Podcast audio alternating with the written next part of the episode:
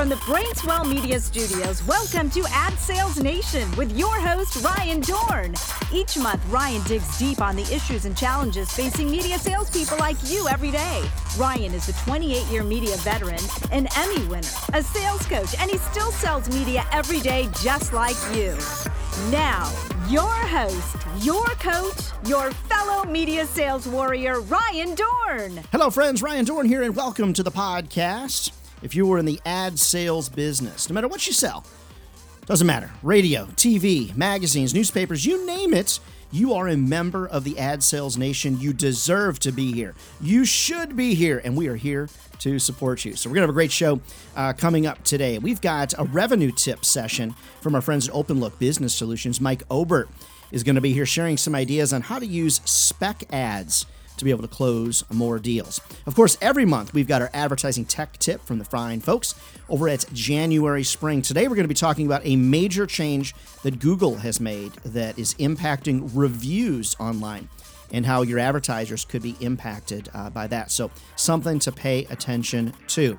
We've got questions from Cindy and Mark and Renee. Uh, so, those questions, the listener questions, will all be coming up as well. So, stick around and stay close for that. And then, of course, we've got our topic for this podcast selling to younger buyers. Even if you are a millennial, selling to millennials, okay? We've got to talk about this and figure out what are we going to do to connect with these younger marketing directors, media buyers, etc. It's tough out there, especially if you're like me. And I know a lot of you are over the age of 40. When we're trying to talk to a younger buyer, what do we say? What, are, what can we do to better connect with them? And we're going to have a great conversation about this selling to younger buyers. But before we get to all that exciting stuff, let's pay some bills around here. I'd be a pretty crappy sales coach if I couldn't sell some advertising on my own podcast. So we'll be back in just a couple of seconds. Please take a listen and show some thanks to these fine sponsors of the Ad Sales Nation podcast. The Ad Sales Nation podcast with Ryan Dohrn is brought to you in part by Digital Agency January Spring. If you want to offer your advertisers expanded digital services like social media management, digital display, or search engine marketing, turn to January Spring. They do all the heavy lifting and you could reap the profit. You can find out more at januaryspring.com. That's januaryspring.com. The official CRM tool of Brainswell Media and Ad Sales Nation podcast is the Magazine Manager and the Newspaper Manager. This publishing CRM offers sales, billing, production, and marketing in one integrated package. Learn more online at magazinemanager.com or newspapermanager.com. Open Look Business Solutions, offering media companies outsourcing solutions to reduce expenses in data collection, audits, sales, telemarketing, ad layout, and so much more. Find out more online at open-look.com. That's open-look.com. Now, back to the Ad Sales Nation podcast with your host, Ryan Dohrn. Thanks so much, folks, and uh, thanks for paying attention to those fine sponsors. It is uh, folks like that that make the Ad Sales Nation podcast possible each and every month. All right, selling to younger buyers. Now, some of you that are that millennial age group, you're probably like, really, Ryan? Seriously, old man? Do I need advice to talk to my own peeps? And the answer is yeah, you do, because here's a simple fact. And we're going to talk about this uh, with uh, Mike here in just a minute. People didn't wake up this morning and say, oh, God, I hope that Ryan Dohrn calls. I'm looking to buy a print ad. Or, God, I hope Ryan calls. I'm looking to buy a TV ad today. People just are not in traditional media mode. They're just not in advertising mode for the most part on any given day, no matter their age. I think a lot of these uh, ideas we're going to talk about today are going to intimately apply to people really no matter the age. But there's a lot of confusion out there. Let's clear up this confusion. First and foremost, what are the age groups and really kind of what do they look like? So, baby boomers, those of you born between 46 and 64, 46 and 64 are baby boomers. Now, older than that would be what's referred to by experts as the silent generation. I find that to be amusing. I know some of you over the age of 60, you're not silent at all. 1925 to 1945 is uh, the silent generation. 46 to 64 is baby boomers. If you were born between 65 and 1980, like me, Generation X, like Mike and I. Uh, millennials, you were born 81 to 94. Millennials were 81 to 94.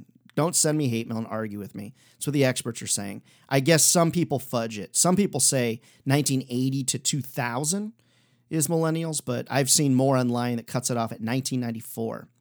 Um, after the millennials is going to be the iGen or the Gen Z, probably iGen. those, the I generation, 95 to 2012.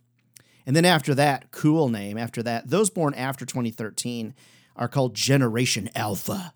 I should put an echo on that. Alpha. Pretty cool name. So those are your age groups. But let me ask you this. So let's talk about younger buyers. First and foremost, stop being a millennial hater. That's the very, very first thing. So if you are one of those people over the age of 40, if you're a classical kind of Gen Xer, baby boomer, stop hating millennials. Uh, there's nothing worse than lumping a group of people together. It's completely unfair. Um, it, those millennials listening to the podcast, because you're in the ad sales business, you know you have to work your butt off just like everybody else. And so I applaud you for that. I applaud you for that because it's a lot of work out here in sales land. So I learned a long time ago what one of the things I love about millennials. Millennials have made me a better salesperson. I'll tell you why. Millennials can sniff old school sales like 10 miles away. Those old school sales sales strategies that you've learned from from the greats out there over the course of time, that, that stuff's not working on millennials. You try some of those strategies on millennials, and guess what you're going to get? They're going to raise your eyebrows and they're going to say, okay. In their mind, they're saying, okay, old man, had about enough of that. So millennials have forced me to be a better fact checker. Millennials have forced me to stop exaggerating, which I have a tendency to do. I'm in sales. Millennials have forced me to be accurate. Millennials have forced me to come with ideas ready to go. Millennials have forced me to be a better salesperson. So I encourage you to stop hating on millennials. So let's talk about younger buyers, though. And we're not going to hate on them, we want to talk about them. I've spent literally hundreds, if not thousands, of hours researching younger buyers. When I say younger, I'm saying below the age of 40, because I'm over the age of 40, 46 years old. So the Center for Generational Kinetics uh, discovered this. So I'm going to give you a little quiz, okay? It, ordering these one, two, three, four, five, meaning if you're going to communicate with a younger buyer, what is the number one way that they prefer to be communicated to? Is it text? Is it email? Is it social media? Is it phone calls? Or is it in person? So if you think about what's out of these five things, let's put them in order one, two, three, four, five. Is it in person? Is it texts? Is it email, social media, or phone calls? What do you think is the first preferred method of communication for most younger buyers, according to the Center for Gener- Generational Kinetics? You might have guessed it. Yeah, number one is texts and texting apps. So it doesn't necessarily uh, surprise me. If you're a millennial out there and you're like, that's not how, that's not me, well, they're not lumping you together with this group. It's just pretty common. All right, so what do you think would be number two? Would it be email or social media for number two? most preferred method. Number two would be email. Yeah, email is the second. Number three would be social media. So, messaging on social media, connecting on social media. Now, in the sales business, social media, LinkedIn is considered social media. We've had a lot of podcasts all about LinkedIn. LinkedIn is my go to resource. If you're not, if you don't have a rock star profile on LinkedIn, come on, you need to get that done. All right, so number four and five, do you think it's what's phone calls, or in person interactions. What do you think? Number four, number five is for younger buyers. Number four is phone calls. Number five is in person interactions. Holy cow. Just think about this, friends. This is scary. So, if they prefer texts first, then email, then social media, then phone calls, then in person interactions, wouldn't you say that we're in a little bit of trouble? Wouldn't you agree that we close more business face to face than anything else? Doesn't the research support that? Yeah. I mean, Grasshopper research tells us you're 10 times more likely to close a deal if you pick up the phone. So, if that's the case, and the research is current, phone is number four on their list. So, what do we do? I think we recognize that even though we don't like to text, maybe we don't prefer email in sales, we don't do social media, meaning we over the age of 40, I think we need to embrace it, figure it out. Otherwise, I think we might get left behind. Now, I want to be clear on something. I don't text people I don't know. I have an opportunity as recent. I had an opportunity as recently as two days ago to work with a group of millennials, fantastic salespeople, and they even said, "Hey, if you don't know me, uh, texting me is probably not the coolest thing to do, but once we have some type of meeting, text away. That's my preferred method." So, no matter what the circumstance is, I think we've got to recognize that we're communicating today in different ways than we ever have before, and we need to embrace it. Otherwise, we might just get left behind, and we've got to figure that out. Number two thing to think about when selling to younger buyers, I have heard over and over again stop the sales pitch. You've got to stop the sales pitch. And I recognize it. So, what I'd like to share with people is offer help instead of a sales pitch. I really want you to consider downloadable ebooks, videos, those type of helpful things that really are meaningful to all buyers including younger buyers recognizing that a lot of us deal with agencies and agencies quite honestly they really truly uh, do not want to talk to salespeople. They have their information. They want to get it all put together in an RFP or whatever. So I think it's very important for us to recognize that we need to be offering help instead of a sales pitch. Videos are a fast way to sell. Creating those videos on your computer, whether you're using Snagit or QuickTime built into your Mac, creating really simple videos that help you in the sales process is something that's vividly important. How about this? An e guide to marketing to our industry or marketing to our community. Offer help instead of a sales pitch because most of the younger buyers don't want to buy from you. They don't want to hear they don't want to hear it. Instead, what they want to do is research and they want to make their own decision. So if you help along the process rather than sell along the process, you're typically going to get further faster. And I think that's an important piece. All right, first and foremost, recognize how they want to be communicated to text, email, social, phone calls, then in person interactions. Number two, offer help instead of a sales pitch. And then number three, I think we want to recognize we need to blend in emotional components. Those emotional components mean proof. Proof, proof of performance. Most younger buyers won't believe what you're selling. Now, it used to be that if I said something, people were like, oh, yeah, right on. I believe it as a salesperson. Now, for me, what I'm recognizing is younger buyers don't buy it. They don't buy into that, and that's okay. They want us to be better. So, you want to come prepared with case studies, proof, reports, as many things as you can bring to them to prove that what you're selling is actually working for clients large and small. Now, you might be saying, Ryan, what if I don't have an example? Success stories can be about longevity. That's okay if they're about longevity and not about widgets sold. Talk with your advertisers, find those success stories, record them on video, get permission to share them. It's very important for number three for you to connect with these younger buyers emotionally. They want proof that what you're selling will work, and there's nothing wrong with that. Now, you might be saying, well, Ryan, I sell magazines and print isn't trackable. Okay, print is trackable, radio is trackable, TV is trackable. Mr. or Mrs. Advertiser, do you want to do what it takes to track it? That's really the question. It is trackable. Unique URLs, unique website addresses is what I mean call tracking numbers, unique creative, unique placements. There's so many things that we can do. Tracking pixels as we bring people from those unique URLs. There's a lot of things that we can do to track traditional media. Do the advertisers really want to do that? Fourth, we've got to be transparent. If you're going to sell to younger buyers, you've got to be transparent, especially in your pricing. Now, those of you that know me have known me for a long time. I'm a big fan of the package sale. I'm a big fan of taking five media components, bundling them together, presenting one good quality price. The problem is that a lot of millennials see right through that. They're like, okay, what's in the background? What did you do? In the background, did you just blow that price up to offer me a discount? I want to see the pieces and the parts. Now, you might be listening to the podcast today. You might be saying, Ryan, I'm over the age of 40, and I agree with that. It's not whether you're under or over a certain age bracket. It's recognizing that we live in a society right now where transparency is the word of the day. Everybody wants you to be transparent. That's why I get concerned about the pricing grids that so many of you present. So many of you in the magazine business, you've got frequency rate grids. The problem with those frequency rate grids, quite honestly, is that it shows way, way, way too many prices. So if you've got on your rate card a one time buy and a 12 time buy being at different prices, that buyer is going to say to you, wait a minute, you would charge me one time 5,000, 12 times 3,000. That means your price is just inflated. Recognize this simple fact, and we need to be more transparent now than ever before.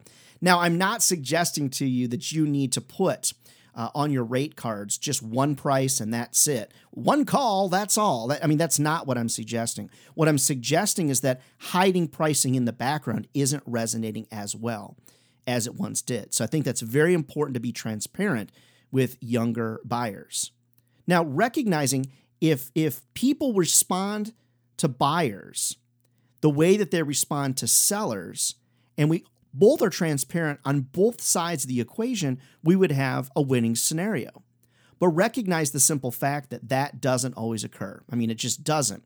We're not always going to be transparent. Advertisers, as the buyers, might not be transparent to us as a seller, and vice versa.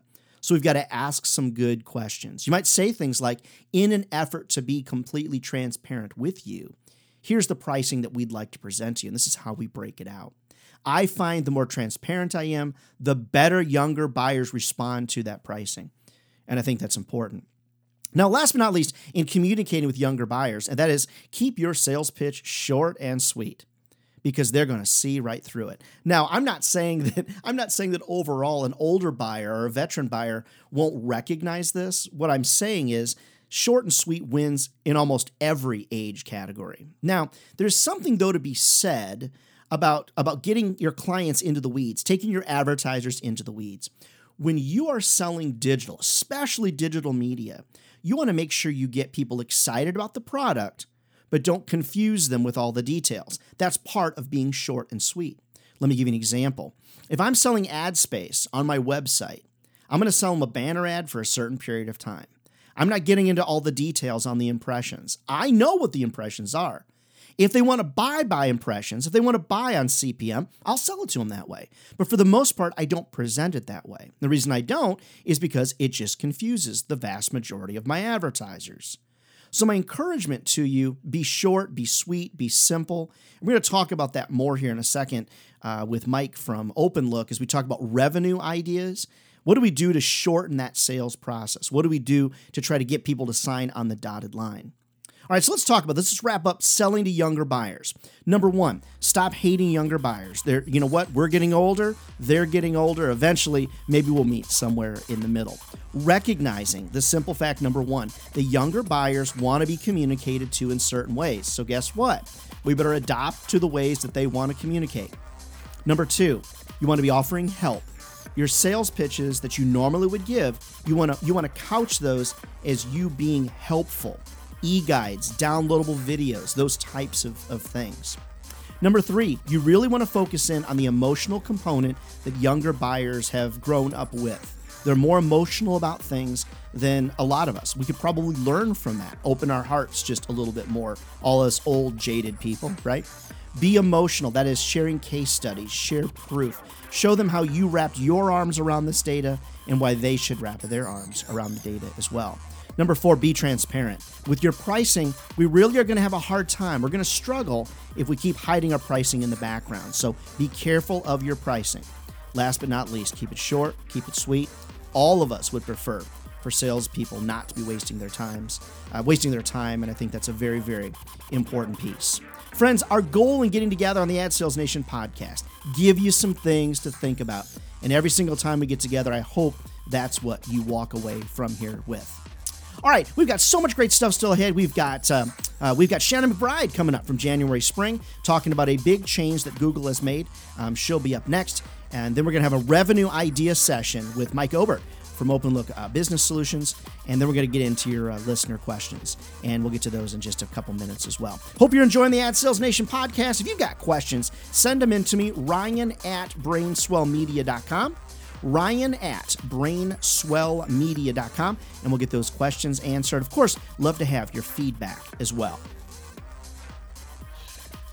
All right, friends, it's that time of the podcast every single month. One of my favorite parts of the show is when we talk to the fine folks over at January Spring, and I'm thrilled to have Shannon McBride uh, with us today. And and Shannon, one of the things that I was reading about online that I thought would be of particular interest uh, to our audience was some changes uh, that Google made in April to reviews, basically business reviews, reputation management. I imagine that information is uh, is privy to you. Could you talk a little bit about that? Absolutely. Um, so Google back in April made a change to their review policy that does not allow customers to solicit for reviews and filter them. And so, a common practice when customers are, are soliciting for reviews is to put what I call a gate in place, mm-hmm. where it'll say, Would you refer us to a friend? Mm-hmm. And if the customer clicks yes, the customer is then sent to the advertiser's Google page, their Yelp page, their Facebook page, their you know site of choice. Mm-hmm. If they say no, they're sent to a private page to leave a review, and then it's sent to the customer privately, is not made public and the customer can then address it at that point. Google has removed or has strongly suggested that you do not do that. And the companies that are providing review management tools are now removing that gate. So when a customer is soliciting for reviews, they need to be very thoughtful of the customers that they're selecting for that review mm-hmm. selection process. So happy Shannon, happy Ryan will right. likely leave a good review. But cranky Mr. McBride, he may not, even if he was happy. So right.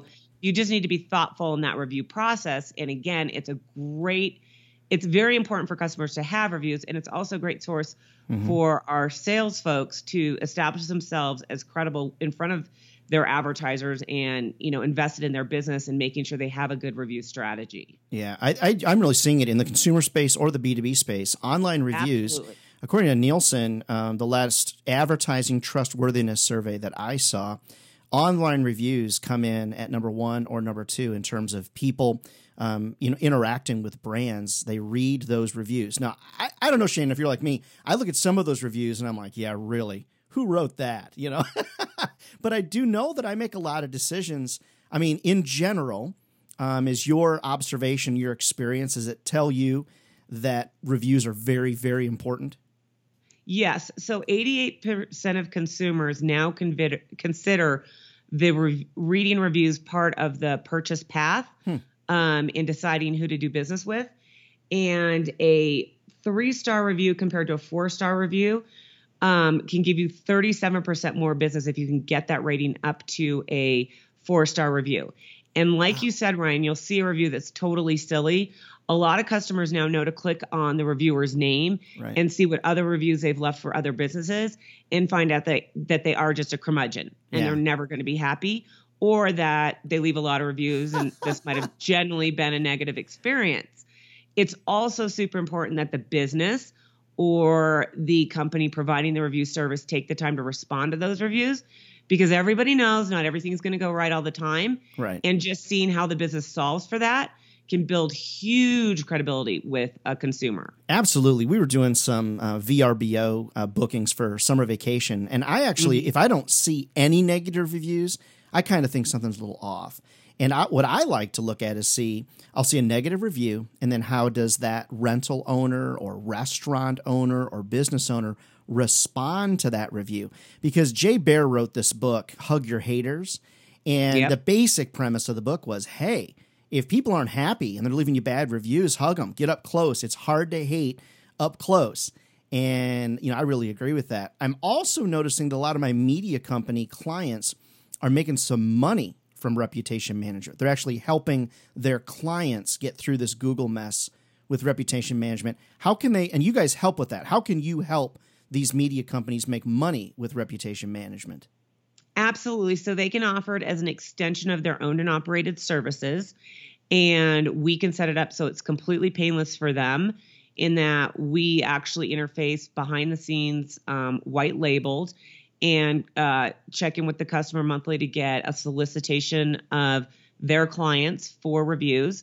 We confirm with them that it's positive, and then we'll even respond on the customer's behalf, hmm. making sure that in the customer's voice, they're thanking customers for good reviews and they're responding to anything that might be negative.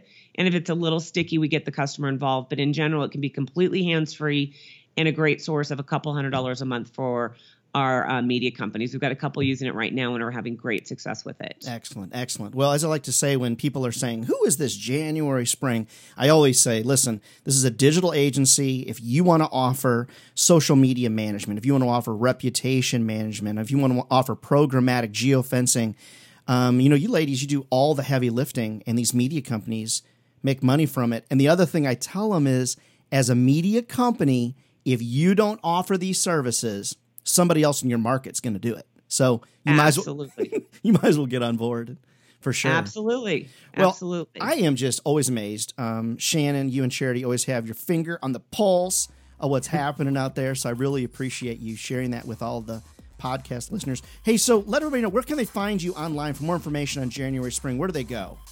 They can uh, just uh, type in januaryspring.com online or they can go out to Facebook. Either way, they will find us and we get back to them right away. Awesome. Excellent. And as a side note, you guys go in market. You, Shannon, personally go in market and train these teams as well, correct? Absolutely, absolutely. And if um, and if they're doing um, a retraining on their media, their print, and they want to extend digital, we'll come in with you. Oh, excellent! I love the tag team approach. Perfect. That's all right. Well, Shannon, thanks so much for our tech tip for this month, and folks. Um, I really trust uh, these fine folks. Reach out to them if you want to make some more money and keep your customers really, really happy. Thanks, Shannon. Thanks, Ryan. Friends, we'll be back in 45 seconds after a quick word from these amazing supporters of the Ad Sales Nation podcast. The Ad Sales Nation podcast with Ryan Dohrn is brought to you in part by Digital Agency January Spring. If you want to offer your advertisers expanded digital services like social media management, digital display, or search engine marketing, turn to January Spring. They do all the heavy lifting and you could reap the profit. You can find out more at JanuarySpring.com. That's JanuarySpring.com. The official CRM tool of Brainswell Media and Ad Sales Nation podcast is the Magazine Manager and the Newspaper Manager. This publishing CRM offers sales, billing, production, and marketing in one integrated package. Learn more online at magazinemanager.com or newspapermanager.com. OpenLook Business Solutions, offering media companies outsourcing solutions to reduce expenses in data collection, audits, sales, telemarketing, ad layout, and so much more. Find out more online at open-look.com. That's open-look.com. Now, back to the Ad Sales Nation podcast with your host, Ryan Dohrn. All right, friends and fans of the Ad Sales Nation, you know that I'm all about revenue ideas. So I've got something new for you. Almost every month, we're going to have a revenue idea of the month. And I'm thrilled to be joined uh, this month from Open Look Business Solutions. You've heard me talk about them uh, here on the show many times with uh, one of the founders, Mike Obert. And uh, Mike, uh, thrilled to have you on the show and uh, thrilled to consider you a, a, friend. At least I hope you consider me a friend, a friend as well. But, uh, Some days I do. Some days I do, right? hey, so you've been in the media business um, almost as long as me. Talk about um, what you've done in the media business uh, so people know who you are, and then let's get and talk about some revenue ideas. Yeah, absolutely. Thanks, Ryan. And appreciate being here. Uh, really looking forward to this. Uh, I've been in the media business since 1990. Uh, first job out of college was uh, selling ads for a computer hotline, a, a resale computer magazine. Wow. Um, so yeah, that was back in the day. Uh, and then I uh, worked at Beckett for 16 years um, and managed all of their ad sales team uh, for mm-hmm. for many years. But I started as an ad sales rep. Uh, at Beckett doing the baseball card, football card stuff. I was going to mm-hmm. Super Bowls and, and All Star nice. games and nice meeting up with the EA Sports and the Nikes and, and Major League Baseballs of the world. So have a, a, lot of background in ad sales. Can't ever seem to get away from it. Uh, just love it so much. Awesome. Uh, so yep, that's, that's cool. That's a little bit about about me. Yeah, no, very very cool. So um, basically, it for the folks that don't understand and don't know uh, what OpenLook is uh, is all about is um, you know OpenLook has got an outsourcing solution for media companies um, that lets uh, it allows media companies to focus on their core business. And you guys do a lot of the the background work, whether it's auditing, you know, helping with the audits, uh, data collection, data scrubbing. I'm just thinking of all the things that I've had you guys uh, do uh, over the course of time. And one of the things that Mike and I were talking about, everybody, um, a couple weeks ago were spec ads. Now, in the newspaper business, you know, spec ads are moderately popular, but typically people say to me, Mike, and we all know this, especially in the print side of the ad business, if we can get somebody excited about what an ad's going to look like by putting it in front of them, typically it makes the sales process easier. So, if you don't mind, talk a little bit about. I know you guys can do these spec ads for people at an affordable price. Talk about spec ads and your experience with spec ads and the sales process.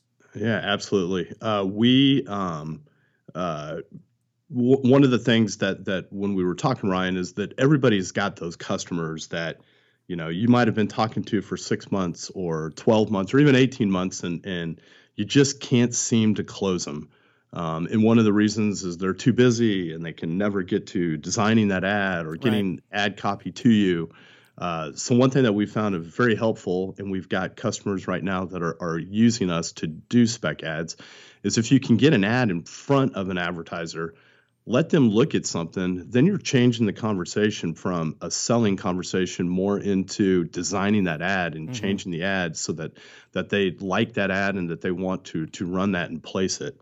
So people have used this, like I said, that they'll give us some basic content, um, meaning they'll go to their website and and peel a picture off or hours of operation or you know phone numbers, some pretty basic stuff. We'll put it together for them.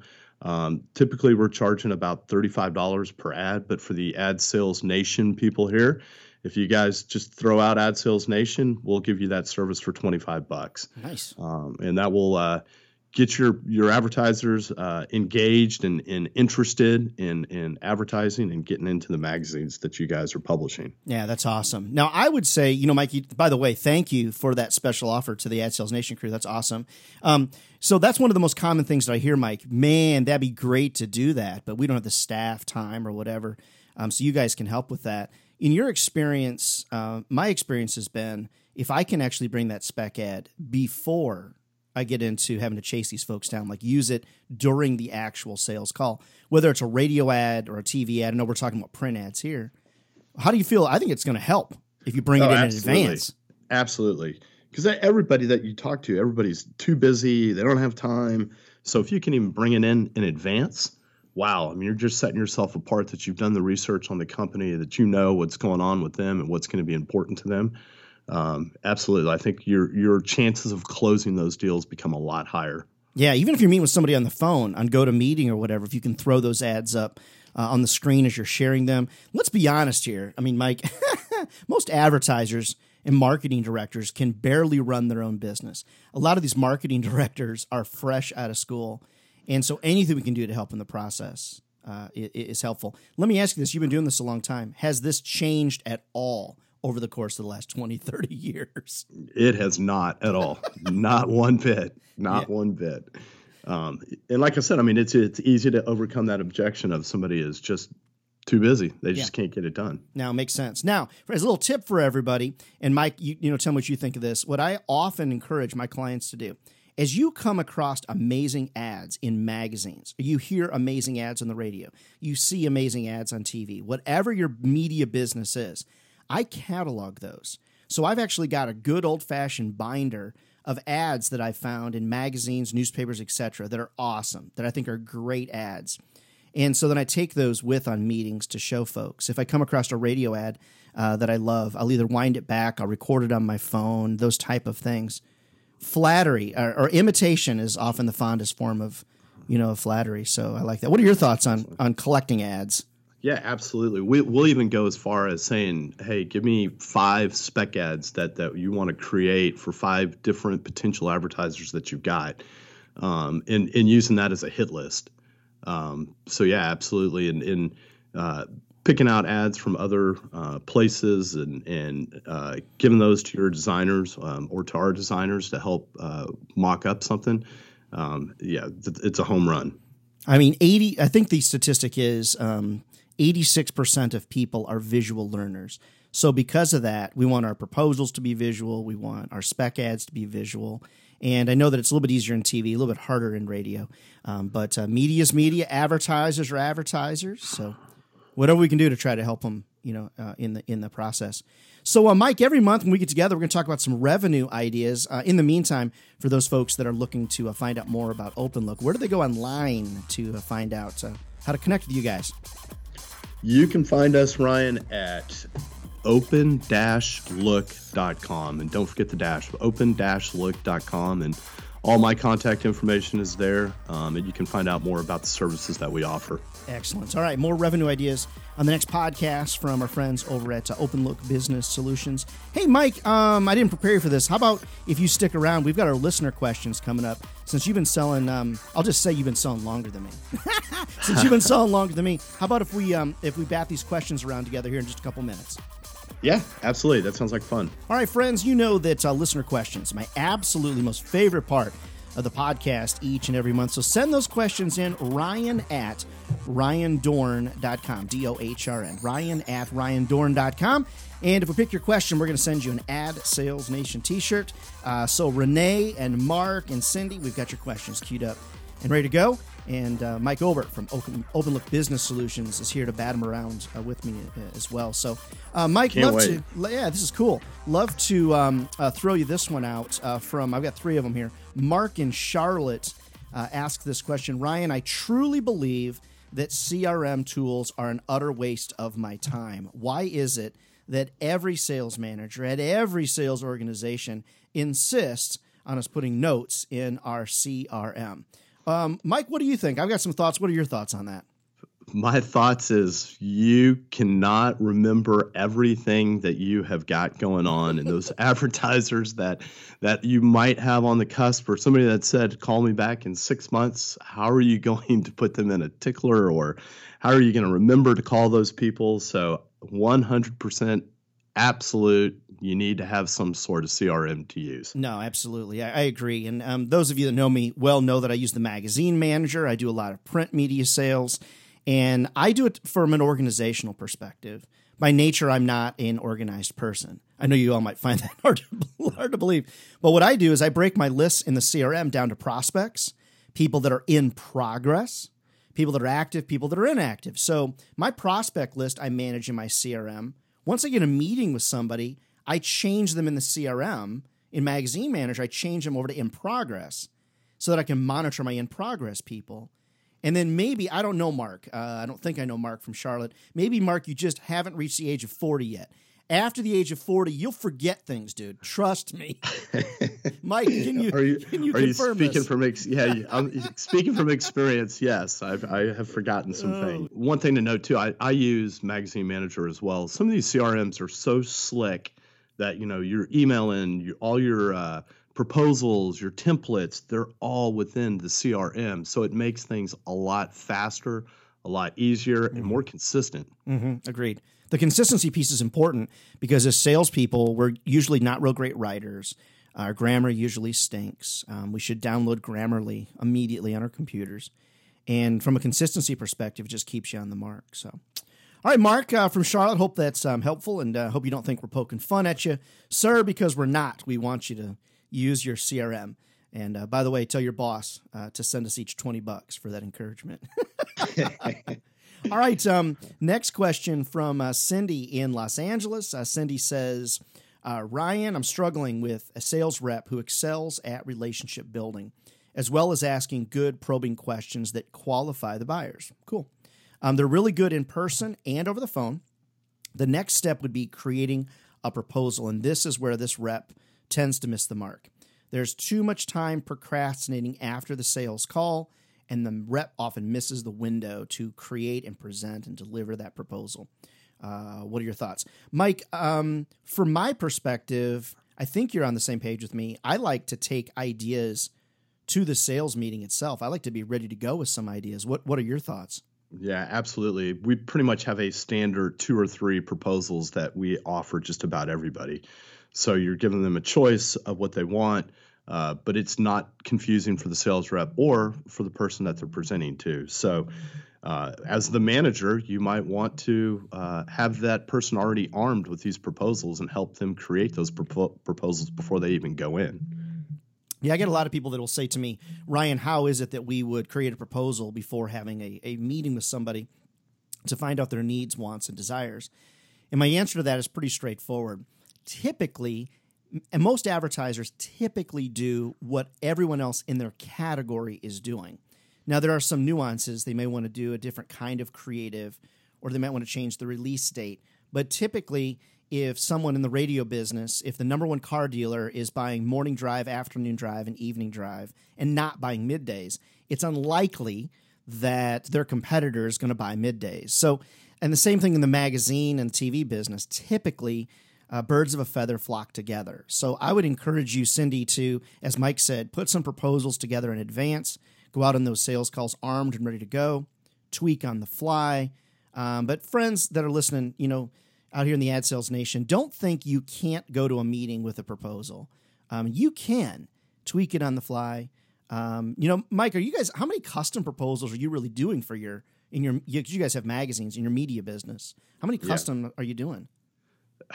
it's rare. Uh, majority of the the people that we're closing right now, it's either a sponsorship uh, where we've already got that package pre-prepared, um, or you know they're doing some sort of frequency buy for the size of ad. So yeah, yeah, um, yeah. Are we? Our my best sales rep right now has a pretty much a blank contract that she goes out with to every every meeting. She gives the proposal and they sign it on the spot. Yeah, that's awesome. And that's my encouragement to everybody in the B2B and consumer space. Don't think that you have to customize for everything.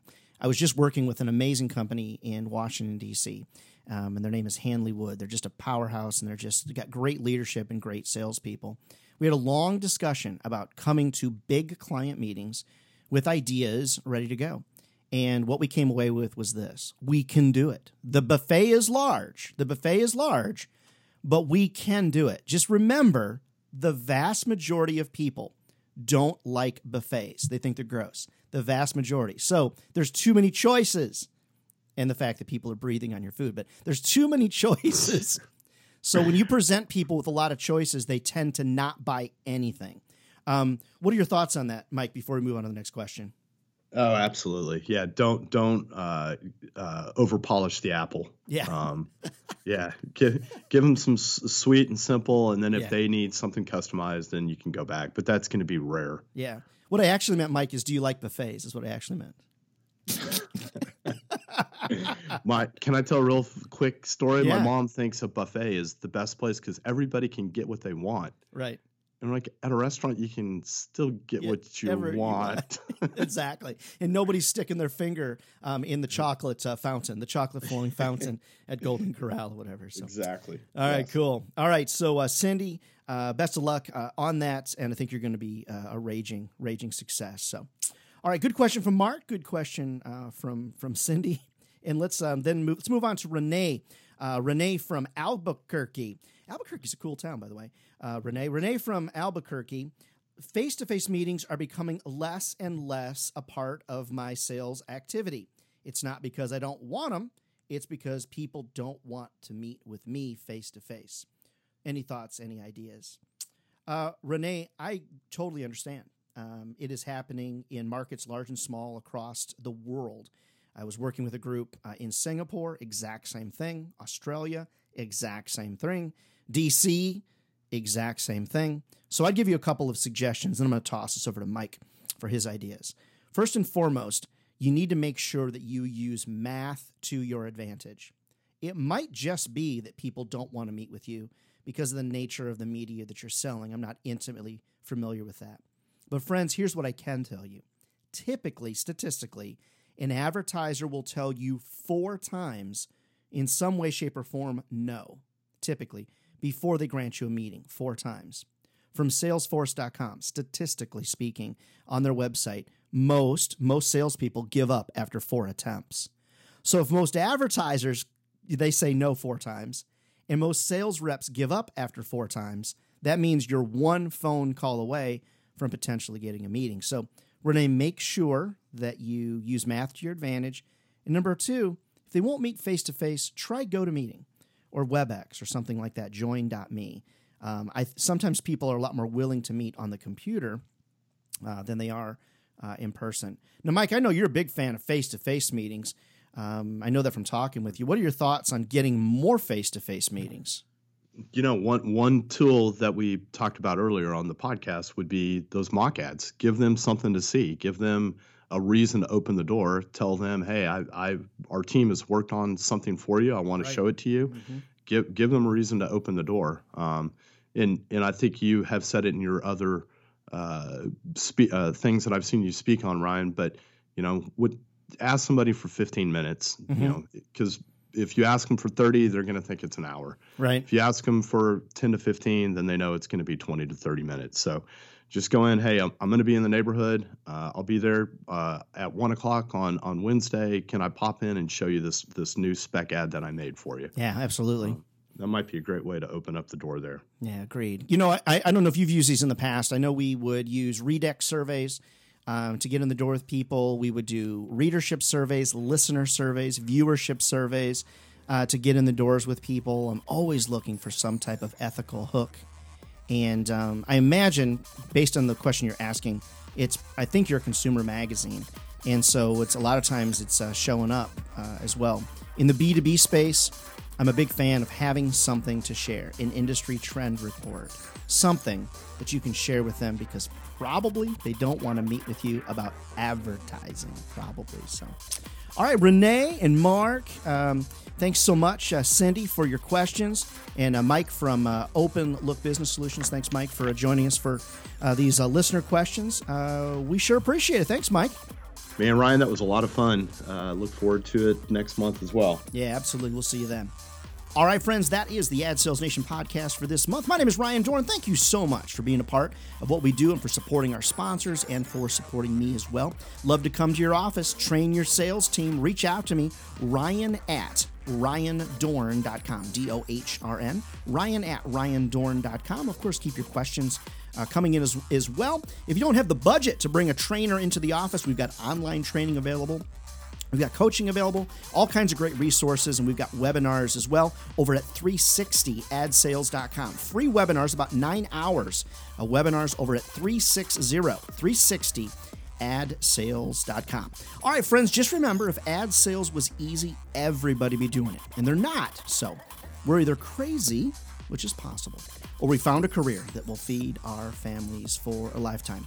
All right, big thanks uh, once again to uh, Open Look and to Magazine Manager and to January Spring and all the fine folks that support this podcast. Don't forget, another great podcast coming up straight ahead, so stick around and stay close for that. All right, friends, God bless you. We'll see you out on the streets.